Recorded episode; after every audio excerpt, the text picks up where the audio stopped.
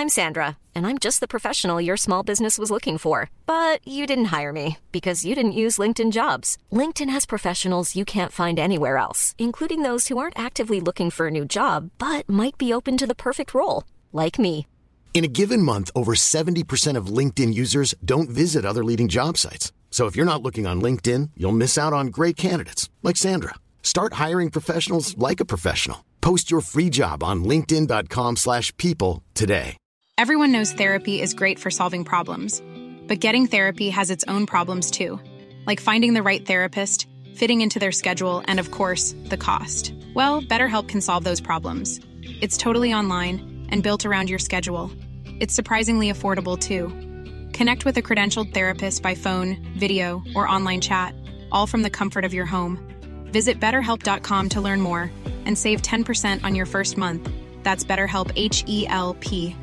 There's never been a faster or easier way to start your weight loss journey than with PlushCare. PlushCare accepts most insurance plans and gives you online access to board-certified physicians who can prescribe FDA-approved weight loss medications like Wegovy and Zepbound for those who qualify. Take charge of your health and speak with a board-certified physician about a weight loss plan that's right for you. Get started today at plushcare.com slash weight loss. That's plushcare.com slash weight loss. plushcare.com slash weight loss.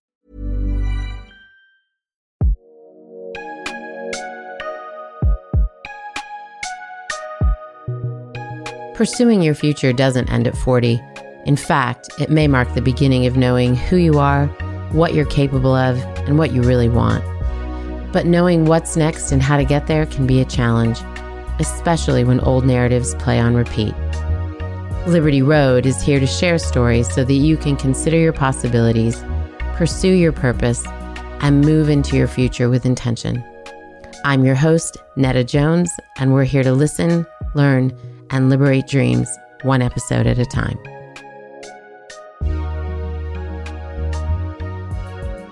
Well, hello, Liberty listeners. Welcome to another episode of Liberty Road. Today, we get the privilege of listening and learning from Ritu Bhasin. I'm so excited to have her on the show and to learn a little bit about her expertise as well as what got her here. Ritu, welcome. It's so nice to have you. Thank you so much for having me, Nada. Absolutely, absolutely. So tell us a little bit about your work as a DEI consultant and a leader in this space. So, to tell you about the work that I do, it requires me to take a step back and tell you a little bit about my background and my story, if you will. Yeah. First of all, I'm Canadian. I live in Canada. And I was born here of immigrant parents. And so my parents are from India. We're Punjabi by culture, uh, which makes us North Indian. I am a Sikh. It's spelled S-I-K-H, pronounced Sikh, not Sikh. We're trying to decolonize language. My faith is called Sikhism or Sikhi. And my father was a turban, has a beard, the full deal. And if you follow me on Instagram, you'll know that my 81 year old father is more popular than I am. Like no one, no one cares about my videos. They're all about his content. He's the one going viral and he is actually really adorable. It's worth checking out. I had a front row seat to watching my parents struggle as many new immigrants do when they come to a country and they just are so different than everyone else. And Canada didn't look like what it looks like now. So I watched them struggle, but then I also had my own struggles. I'm a survivor of relentless racist childhood bullying, which led me to carry deep trauma in my body. And I always knew that what was happening to me was wrong, that it was unjust, but I didn't know what to do about it when I was younger. But I made a commitment that as I got older, I was going to heal for myself and help to prevent others from feeling the same way. And that really is the main seed or the core of what led me to do the work that I do now. I ultimately became a lawyer thinking I would do social justice law, but then like all the cool kids were going to work in corporate law in the towers. So I followed them. I spent 10 years in the legal profession doing big law, really disliking it first practicing and then I transitioned to doing HR. I became an HR director on the legal side for a large international firm based out of Toronto, Canada. I did that for many years.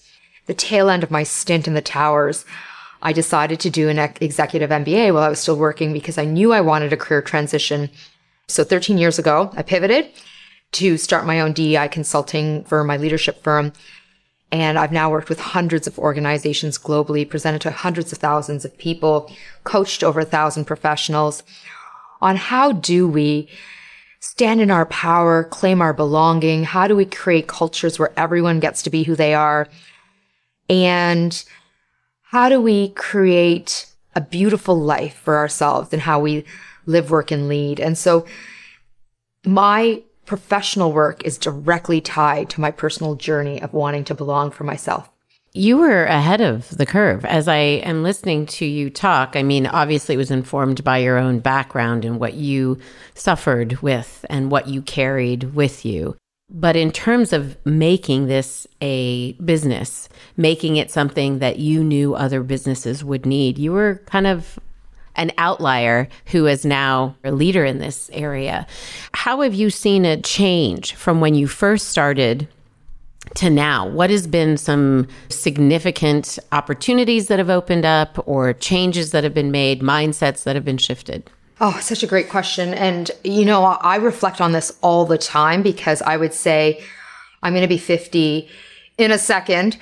And I think back to the last 30 years of my career and how the world feels both so different and then feels the same in many respects. Mm. So I've been doing leadership work with a focus on DEI, diversity, equity, inclusion, belonging for over 25 years now. I, I became a lawyer at 25 and at 25, I started to do extensive work in the legal profession on the side, like off the side of my desk. But then the moment I took on my HR role, DEI was part of my bailiwick, part yeah. of my uh, portfolio, and through my consulting firm. So I've been doing DEI work for 20 years solid as part of my how I earn a living directly. And I can tell you the words we use, the concepts we talk about, how we talk about them, the breadth of the range of inclusion that we talk about is so different now than it was 20 years ago. For example, 20 years ago, I would not be talking about gender diversity in a way to include people from the trans community. Gender mm. 20 years ago was binary. We never talked about mental health. Like that was just not even in the realm of comprehension. We didn't talk about belonging. And I can tell you, 13 years ago when I started my um, global consulting firm, I can vividly recall being asked by clients not to use the word bias or the phrase unconscious bias. I sure as hell was not allowed to talk about power, privilege, supremacy. It didn't even feel comfortable to say the word white or white man. And so we have shifted significantly as it relates to our ability to raise certain topics and how we talk about them. Even after the murder of George Floyd in 2020, the unfortunate, devastating cracking open of our deepening and understanding of anti-black racism, were we finally able to name racial inclusion or racial inequities in a way that we had never been able to before. Although I would argue strongly it's starting to feel like we're reverting back. So you know, the last 20 years of doing this work and, and being one of the early few to, to do it has really given me a very expansive view of how far we've come and how far we haven't come. How are you feeling positive and glass half full because you've seen so much change? And yet, what are the things that you're aware of in terms of we haven't moved the needle enough or we've gone back in time? So, one of the things I often say is that as a DEI professional, as a DEI leader, experiencing constant challenges in this space is not new. Hmm. Like, it's not like, oh, there's an attack on DEI concepts and this is my first rodeo. Like, this is something that we deal with nonstop as DEI professionals. And in fact, we're really good at change management. We're really good at pivoting and we have high resilience because this is just not an area that's openly well received. And there's just a lot of challenges when you're wanting to interrupt, disrupt the norm. And so I always hold that thought in mind. but it can be really hard. Like the recent legal attacks on DEI programming, both in education and in the corporate world, are really scary. And frankly, so uncomfortable because they highlight how there's such a lack of understanding of what equity and inclusion is really about. And also they highlight the level of woundedness that exists in society as it relates to understanding who people are and what people are about.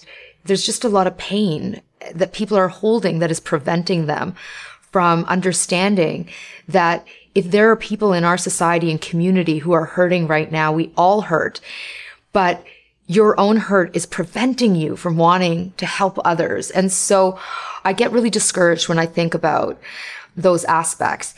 But at the same time, I'm also really hopeful and, and I keep at it because in many ways, it is easier to do this work now than it was before because sheer numbers and volume of people it's changing the dialogue. So for example, there is such a pressing need for us to pay attention to people's cultural identities and honor who they are and cultivate belonging.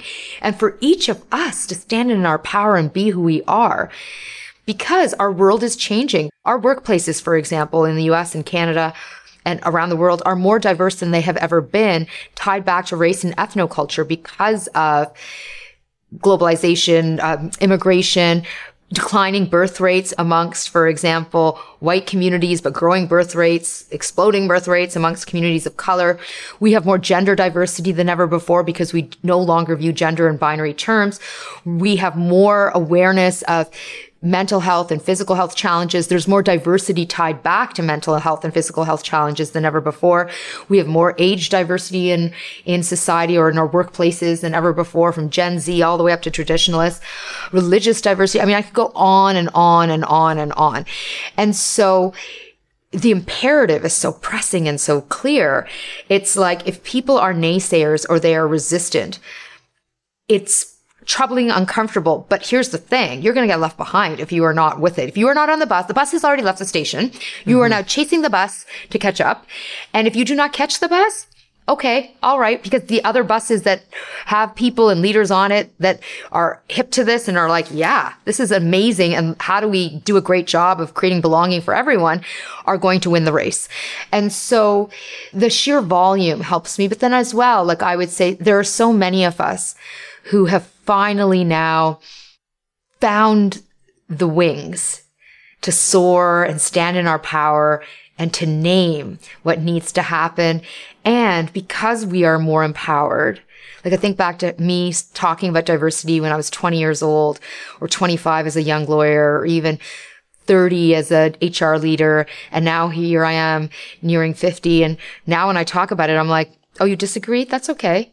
I'm still going to keep at what I have to say. And, and I don't feel like an imposter anymore. And I don't second guess myself and I don't question who I am. And I feel really amazing about who I am. And when people judge me, I'm like, that's on you because you're wounded and you're hurt. And I'm doing my work to be less wounded and hurt so that I'm not going to judge you for your woundedness, but I am going to stand in my power. Despite the darkness and negativity that swirls around me and around us as a collective, I cling to the hope that I have in my life for myself and for others. So many things that you've said are worth going back to.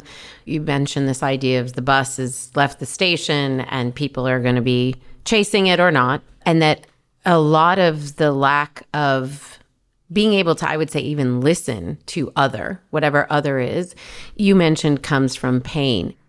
And maybe within the word pain, you're you're holding space for what I'm going to bring up. But it seems like a lot of it's fear. If I open opportunity, if I open my mind to other, you know, whoever you are othering, that maybe it's coming from a pain that you have Maybe it's not coming from a pain you have. Maybe it's coming from a fear that you won't be relevant. How much of it do you think is fear? So much of this is rooted in fear. Mm. But I want to highlight the fear is also pain. I wondered if pain is fear, that pain is an umbrella that encompasses fear. Yes. So if you think about it from the perspective of as human beings, we are animals, and as animals, we are constantly clocking the environment for threat stimuli, which could be bear attacking me in forest, or it could be you interrupted me while speaking yet again. You didn't say my name right. Your tone changed when you addressed me versus when you addressed him. Whatever it is that causes us to feel disrespect, the body clocks as fear. But what we also clock as fear is what if I miss out on opportunities because you're getting opportunities or I have to give up that which I have so that you can have more. It stems from the same place of literally in our bodies, I'm going to die. And so whatever it is that gives rise to a threat to our safety or security as clocked by our nervous systems will be registered as fear. But here's the thing. When we have more resilient, coherent nervous systems that are in flow because we have done our healing work, we're less likely to be triggered by, oh, you want me to talk less so that your voice can be heard more. Or you want to have this opportunity to do work that you are rightfully and actually overqualified to do. And I'm underqualified, but I always get the opportunities because I look and sound like what people expect that someone who does this work should look and sound like. When we have more resilient, settled systems, we're like, you know what? You should do this and let me take a step back so that you can shine. Let me make room for you to shine. And in fact, there's opportunity for you to shine and me yeah. to shine. A lot of people live their life in a scarcity approach. It's the, I should have this and you can't have this because only one of us can have this, as opposed to, we can all have it. One of the things I learned in business school was expanding the value pie. And it's like a, an important concept in negotiating or even in like customer sales or whatever. But this idea of like, how can we create a solution or a resolution or come up with an approach where you get what you want, I get what I want, and because you get what you want and I get what I want, value is expanded. Everyone is winning. That's the opposite of scarcity. That is about abundance. And I think that the more we anchor to an abundance way of looking at life, which comes from healing our woundedness, the less we will be filled with fear hmm. because fear is directly about pain.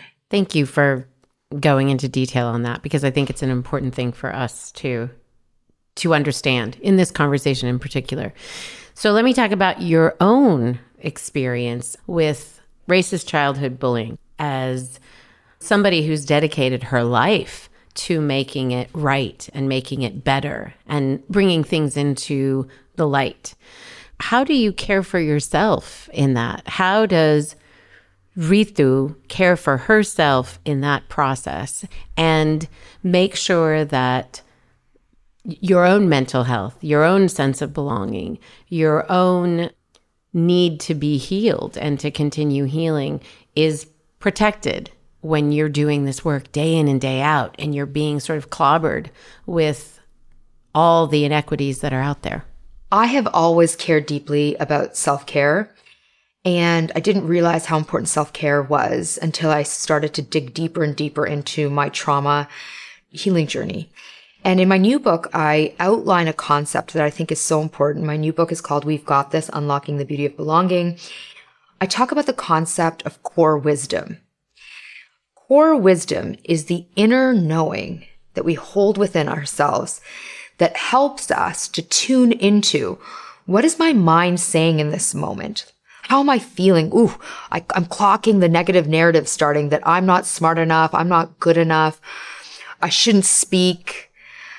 I'm being judged. I'm an imposter, whatever it is. And then in tandem, feeling the stress and, and, and discomfort and insecurities rip through our bodies and my body. In this instant, feeling the tension in my chest and the swirling in my stomach and the heat on my cheeks when I'm feeling uncomfortable. It's also though about recognizing in any given moment, I'm like, wow, this is really nice. But then feeling how good this moment is in my body, feeling the joy. Mm. Our core wisdom enables us to tune into what are, what are my mind and body signaling? And then secondly, what should I do about this? What do I need to do to settle my system because I'm feeling so activated? How do I calm my mind? Or I should use some self coaching here close my eyes and engage in some visualization, or I need to start my diaphragm breathing right away, or I need to soothe my system. So I'm going to put my hand on my heart or rub my legs or pick up my fur baby and cuddle with my fur baby or spray some aromatherapy just to help me start taking deep breaths and t- trigger to my brain I'm safe or whatever I need to do. Oh, look at that. Tears are starting to come up. Let me release the tears. I can't do that right now because I'm in a meeting. It's okay. I'm going to come back to it later. Whatever it is, that I need to do to signal to my body, I'm safe, I'm good, let this tension and stress out. That is what our core wisdom is about. I can tell you that the number one thing I have done in my life to create a more resilient, settled system, what I have done to calm my mind and body is to grow my core wisdom.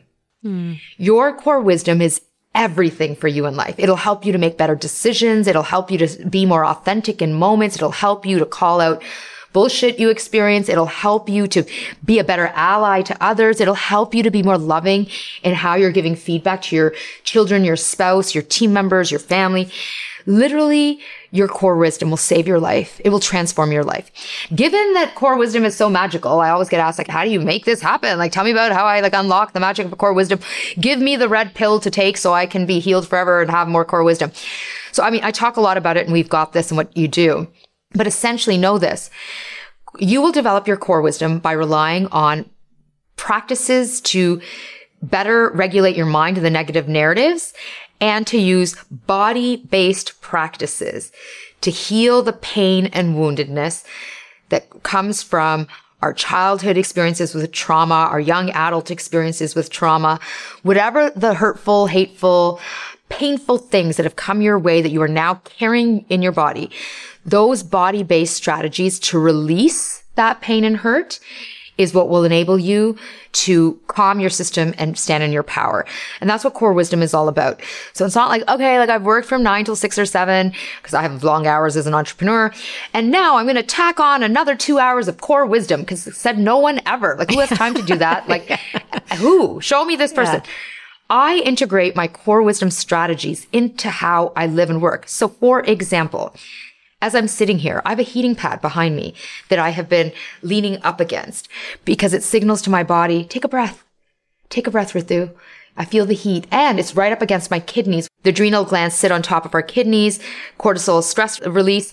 And so if I have the heat on my kidneys, it's like, calm the F down or I'm doing deep breathing. Yesterday, I had a really bad day. I was struggling throughout the day. I could feel the onset of panic even in me. Like I could tell I was about to have like a dramatic, energetic release of like just stress. And I was like, kick into your deep breathing. And for an hour as I typed and I worked away before I did a presentation online, I was doing deep, deep belly breathing breath work. And when I went into the presentation, I called it. I was honest. I stood in my power and I was like, I'm struggling right now, having a bad day. And then wouldn't you know it, by the time I finished my two hour workshop, I felt really good. Hmm. And so my core wisdom has changed my life and your core wisdom will change your life, but you have to cultivate it mindfully, intentionally. But know that if you do, it will literally transform your life which is in and of itself a great reason to get the book but let's talk about the book. You beat me to the punch. So in in the we've got this unlocking the beauty of belonging you focus on a few pillars three that i think are key here. Healing thriving and one that you've mentioned a couple times standing in your power. Talk about those three pillars and the importance for all of us no matter who we are and where those wounds come from help us to understand how we utilize those three pillars in our own lives. And maybe describe them if you don't mind. So we have context. What do you mean by healing, by thriving, and by standing in your power? Healing and thriving for me go hand in hand. And actually, if I were to take a step back, like in the book, I have three sections.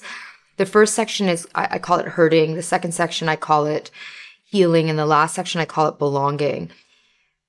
I've already talked quite a bit about hurting already, yeah. so I won't belabor yeah. the point, but that things happen to us as kids, as young adults, even now as grown adults in our, the, our midlife point that hurt us.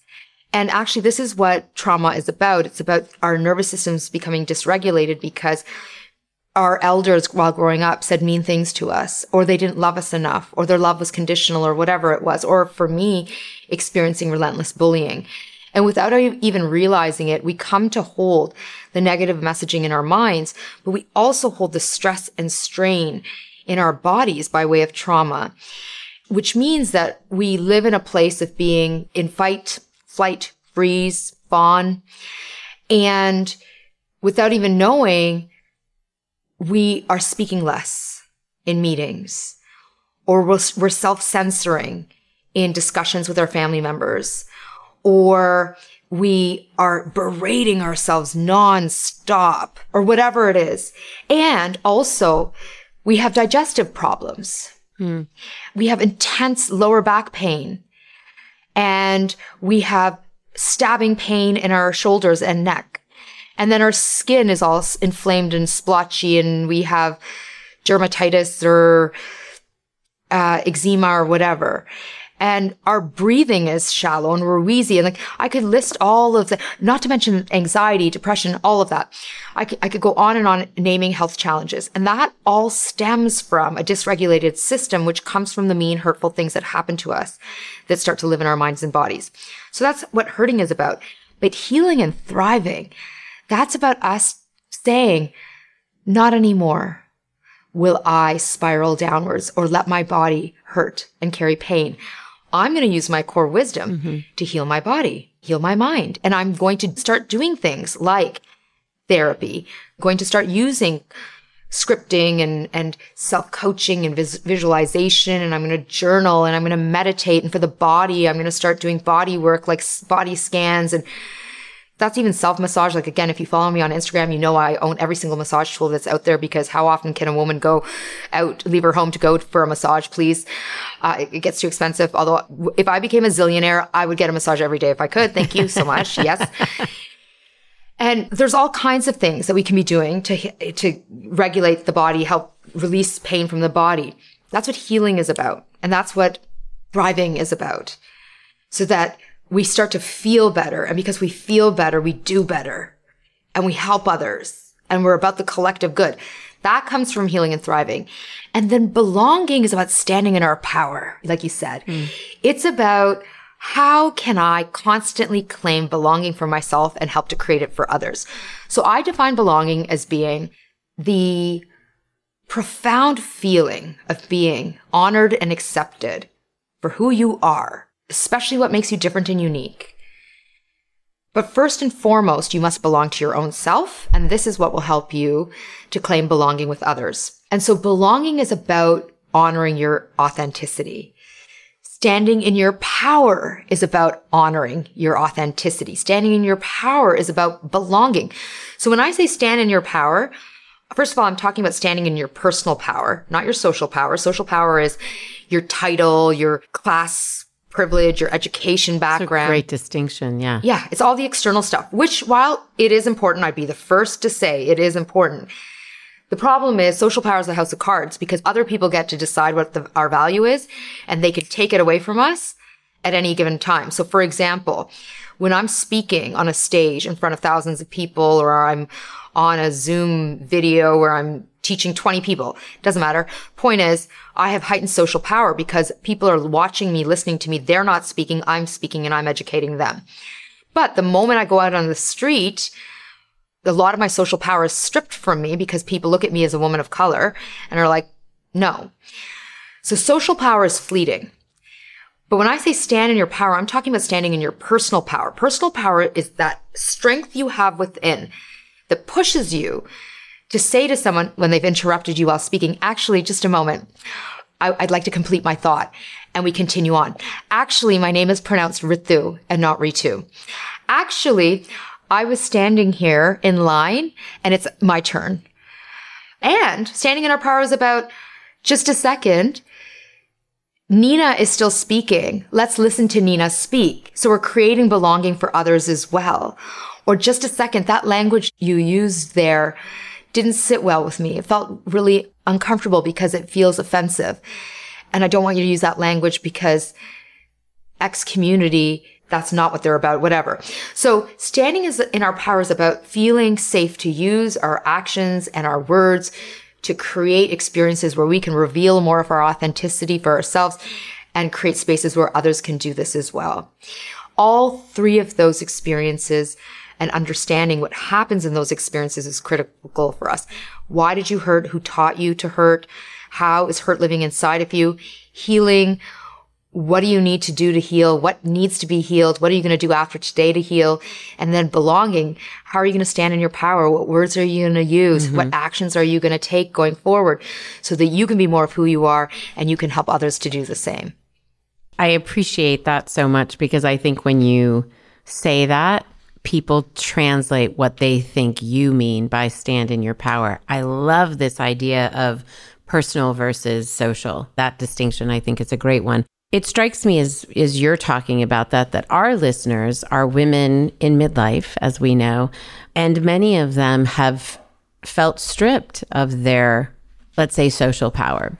And this distinction you're making is one that I think we can lean into. What does it mean to stand in our personal power? We, in fact, should not be feeling invisible when for many of us, we're in a place where we have the most that we've ever had. We have the most knowledge, the most connections, the most wisdom for many of us. And so there's a lot that we need to be clinging to to use your words, in our personal power. How do we do that if we feel like we've been robbed of our social power? It's really rooted in a lack of social connection, lack of belonging. If you think about as human beings, as animals, how we are meant to live life, a lot of those ways are not being honored right now. Like I spend a lot of time reading about trauma, studying trauma. I'm about to complete my trauma professional certification. And so I've learned along my trauma education journey that we come from communities that are extremely tribal. Like we like to be amongst people physically. So many of us, like all of us come from ancient cultures, communities where people lived literally together in the same room. Mm. Which I know sounds horrifying for a lot of us now, especially for people who are introverted. It's like, how would I live in the same room with 100 people? Like, I can't we were community based. Like we had elders from across families taking care of our children and we were mixing and mingling with people on a daily basis. And it was just so communally based.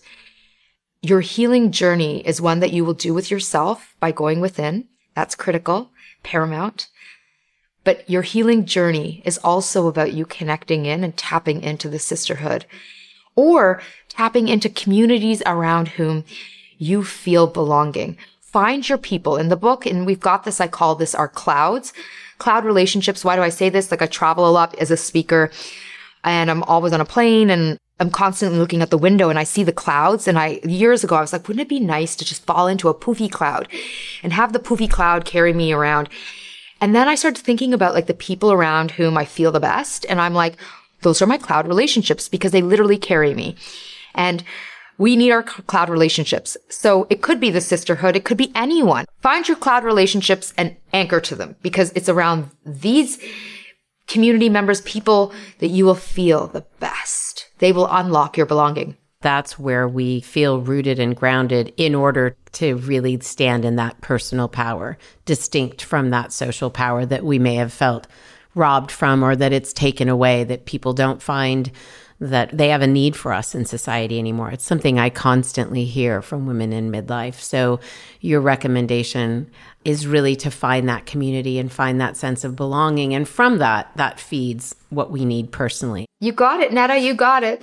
So, share this idea of um, roadmap to belonging. It's something that I was able to get from your website, and we're going to have all your handles so people can can get there themselves too. But you again offer three areas. You like these ideas of pillars, which I love because I love these very succinct ways. I'm such a consultant and I'm such a workshopper. It's like, and I know people love to learn in like Yeah. bits and pieces and modules. So I have like three steps to this and the three pillars of this. And then here's the framework of this. helpful, and so, though. yeah. It's super Yeah. helpful. It's something that we can take away. In this particular roadmap to belonging, you talk about these three areas of focus to connect, share, and practice.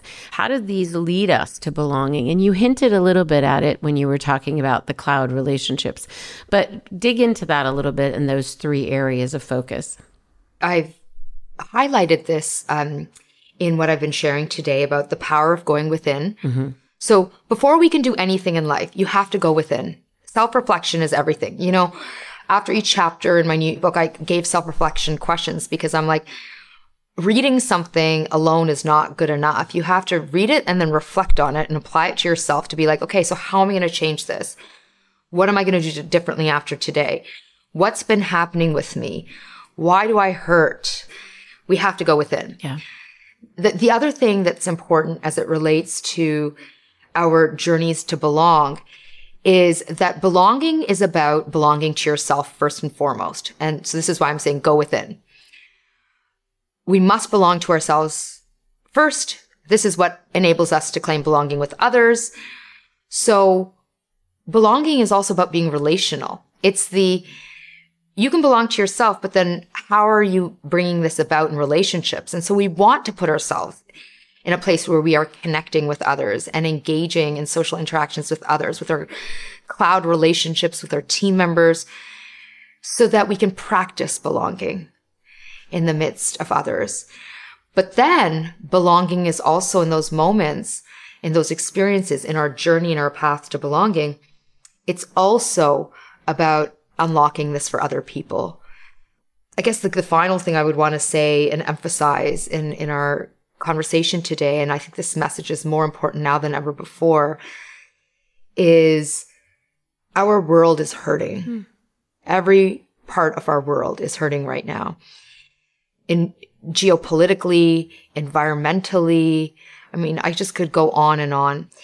And the reason I'm emphasizing this is because on our journey to belong, we're doing this for ourselves, but we're modeling it for others and we're also unlocking and unlocking it, opening the door for others to experience belonging to, which is what we need to heal our planet, our earth, our communities in this difficult moment. Hmm. So let's all commit to belonging for ourselves and for others. It sounds like when you're talking about this belonging, the idea of connect is connect to self and to other. And the idea of sharing is even sharing within yourself, remembering those things that you need to be healed from, both in your mind and your body, to go back to something you said earlier, but then also sharing those things with other people. And then the practice is what you just said. Like the sense of belonging is to, I think, allow others to belong, like to create space for others so that we can get to this place of healing for ourselves and again for the collective. You got it. So it's interesting how many times you really, whether it's mind and body, self and other, you really bring these things into unison. You find these intersections, and that's where the harmony is. Both self and other. It's a, this constant self and other, which I guess is at the root of what DEI and belonging is. And you've you've done a really beautiful job of painting that picture here for us. I know that uh, for many women, again, in this stage of life, this idea of belonging, this idea of who am I in this season when we've become untethered from some of the roles that we've had, whether it's a role as I'm a corporate woman and maybe I've hit a sort of ceiling, and no matter what articles I read about how those ceilings have been removed, I'm finding them to be a reality in my situation. Maybe it's I've raised my children, I'm now an empty nester, and I'm not entirely sure what my new role is. What are the things that you think that women in this season of life can be doing? Um, in their own journey to feel a sense of belonging, whether it's to other women in this journey with them or a sense of belonging to the greater sort of collective. When again, they feel many of them as though they have now been othered, some of them for the first time in their lives. I, like you, uh, my parents immigrated to this country. I have had my own experience with being othered, but this is yet another experience of like, okay, you can't have babies and you're kind of timed out. You're 55. Like, see you later. Not sure what you have to offer. How do we cultivate that practice that you articulated so well of belonging when we're in this particular season in our lives? Any hints that you have for us as our resident expert on belonging? So for me, everything goes back to core wisdom, hmm. going within. In any situation, I'm going to invite you to use your core wisdom. Your mind and your body will tell you exactly how to answer a question around what should I do next. Your mind and body will tell you how you're feeling. And in fact, I'm going to recommend you rely more on your body. And I was at a healing weekend just recently and the healer I was working with, uh, who was amazing, an indigenous woman, said to me, ask your body this question. And if you feel your heart expand, mm. you'll know the answer. But if you feel your heart contract, you'll know the answer too. And so in any given situation, what should my role be? Should it be X or Y? Or what should I do here? Is this right for me or wrong for me? Or society has this expectation or whatever it is, I'm going to invite each of us to go back to our core wisdom. Your body and mind will tell you all. Now, your mind and body will tell you healthier things the more you do your healing work. And you can see how this all comes together. And the practice of listening to your body and your mind will as that gets cultivated, we're able to to rely on that. You got it that becomes an instinctual piece of it. Thank you for that. I appreciate that so much, Ritu. I have to ask you because this podcast is called Liberty Road. How has authoring these two books, how has becoming a consultant, how has taking the stage and speaking to thousands of people, how has this work liberated you? Oh, it's a great question. And in good news, I have the answer right in my mind and I say this in We've Got This. There is power in owning our shame. And I grew up feeling really ashamed of who I am, ashamed of my family, ashamed of my roots, struggling to be who I am. And the more I owned my shame, I was able to release it. And doing this work and helping others and teaching others and talking to others about how that they can heal and stand in their power directly empowered me to do my own healing work. And because of this, I have been able to claim greater belonging. And so doing this work for me has helped me to grow not only my professional joy, but my personal joy. Mm. And what a, what a blessing, what a gift. Absolutely. What a blessing and what a gift to yourself and to so many.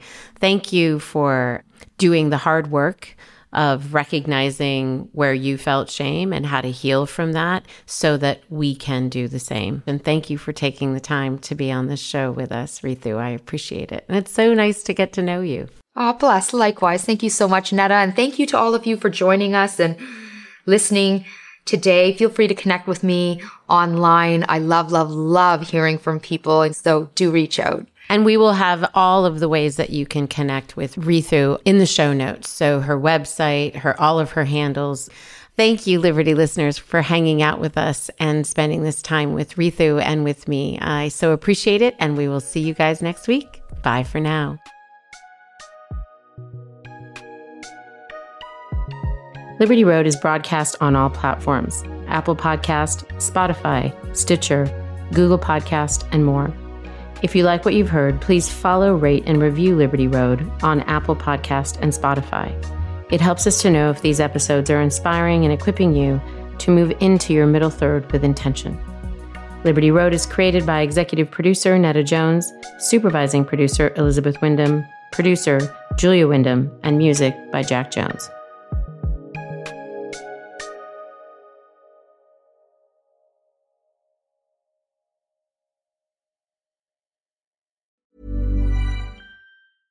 Planning for your next trip? Elevate your travel style with Quince. Quince has all the jet setting essentials you'll want for your next getaway, like European linen, premium luggage options, buttery soft Italian leather bags, and so much more. And is all priced at 50 to 80% less than similar brands. Plus, Quince only works with factories that use safe and ethical manufacturing practices. Pack your bags with high-quality essentials you'll be wearing for vacations to come with Quince. Go to quince.com/pack for free shipping and 365-day returns. Imagine the softest sheets you've ever felt. Now imagine them getting even softer over time. That's what you'll feel with Boll and Branch's organic cotton sheets. In a recent customer survey, 96% replied that Bowl and Branch sheets get softer with every wash. Start getting your best night's sleep in these sheets that get softer and softer for years to come. Try their sheets with a 30-night guarantee. Plus, get 15% off your first order at bollandbranch.com. Code BUTTERY. Exclusions apply. See site for details. Mom deserves the best, and there's no better place to shop for Mother's Day than Whole Foods Market. They're your destination for unbeatable savings, from premium gifts to show-stopping flowers and irresistible desserts. Start by saving 33% with Prime on all body care and candles. Then get a 15-stem bunch of tulips for just $9.99 each with Prime. Round out Mom's menu with festive rosé, irresistible berry chantilly cake, and more special treats. Come celebrate Mother's Day at Whole Foods Market.